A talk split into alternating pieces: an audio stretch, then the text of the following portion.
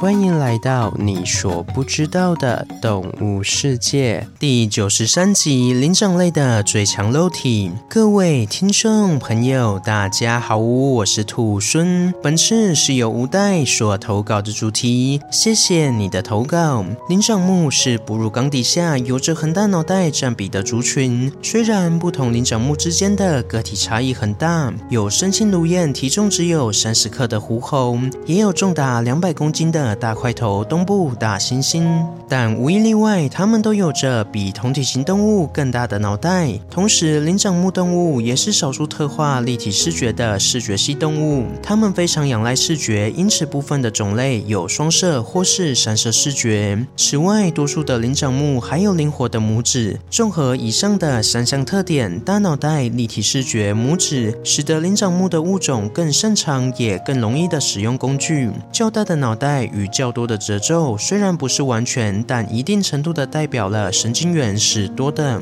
所以讯息处理及思考的能力会好一些。而立体视觉可以很好的判断出物体的位置，也就是有很好的距离感。最后，灵活的拇指使抓握能力大幅上升。当这三项特点综合起来，就造就了整个动物界中最聪明的族群——灵长目。然而，在庞大的灵长目家族中，却有一个分支，它们。不仅拥有聪明的大脑，也有强壮的肉体，堪称是智商与力量双双在线的狠角色。它就是大猩猩。大猩猩是对灵长目人科大猩猩属物种的通称。传统上认为，所有的大猩猩都可以透过交配产生具有繁殖能力的后代，所以所有的大猩猩都是同一个物种。只不过依据栖地环境，可以再分成三个亚种，分别是东部低地大猩猩、西部低地大猩猩。猩猩和山地大猩猩，但近年来许多学者更倾向将大猩猩分成两个物种，分别是东部大猩猩与西部大猩猩，并且这两种大猩猩还可以分为两个亚种，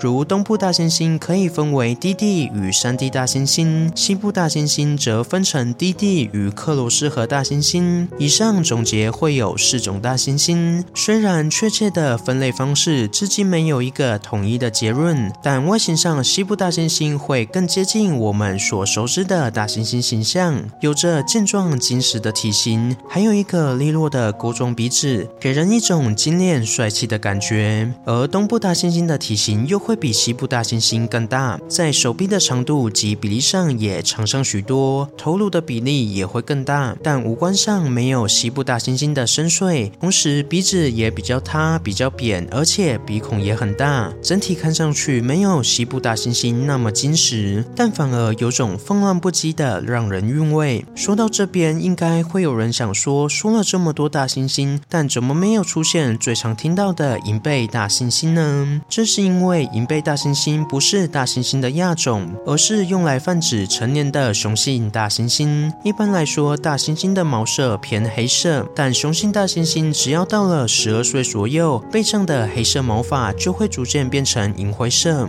同时。时全食也会变得更加突出，这就是成年的象征，也是强大的代表。因此，银背大猩猩可以说是大猩猩一生中最鼎盛、最强大的时候。那么，身为灵长目最强战力的大猩猩，与人类力量上到底差距多少呢？这里我们以代表力量最直观的硬举来说明。大猩猩硬举的重量可达八百一十七公斤，人类男子平均的硬举重量只有一百五十公公斤。而最强的人类可以达到五百零一公斤，这样的数值在大猩猩的面前真的是不堪一击。但是人类真的就那么弱吗？其实不然，大猩猩比人类强壮是肯定的，但是在肌肉的本质上，我们与大猩猩的差异并没有那么巨大。那又是什么让大猩猩拥有接近一吨的力量呢？答案就是肌纤维种类的不同。大猩猩的肌纤维有三分之二是块肌纤维。快肌纤维比慢肌纤维更粗壮，大约比同长度的慢肌纤维再粗上二十二 percent，且收缩的速度比慢肌纤维更快两到三倍。因此，拥有较多快肌纤维的大猩猩就会更强壮且力量更强。但相反的，耐力上就不行了。在耐力上，拥有更多慢肌纤维的人类就会比大猩猩要强上许多。所以各有各的主场。论力量，大猩猩更强；论耐久力、持久力就是人类的天下，这也是物种演化有趣的地方。各自有各自的道路。最后再来说说大家对大猩猩都有的一个既定印象，就是捶胸或打胸骨。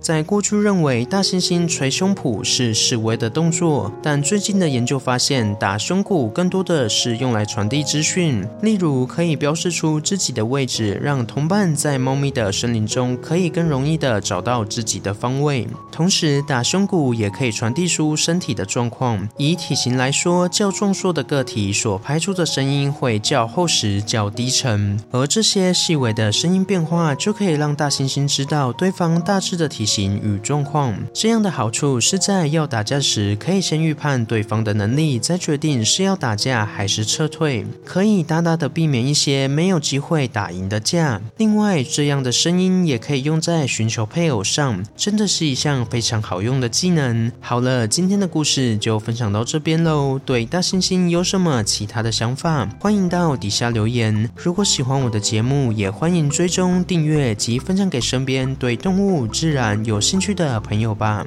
最后，想要鼓励兔孙的话，可以到 Apple Park 上给兔孙五星评价，或是点开赞助页面给予兔孙小额的回馈。回馈的金额一部分也会捐给相关的动物福利机构。这样一来，除了可以给兔孙鼓励外，还可以做善事。那我是兔孙，我们下次见，拜拜。下集预告：能验的特务秘书。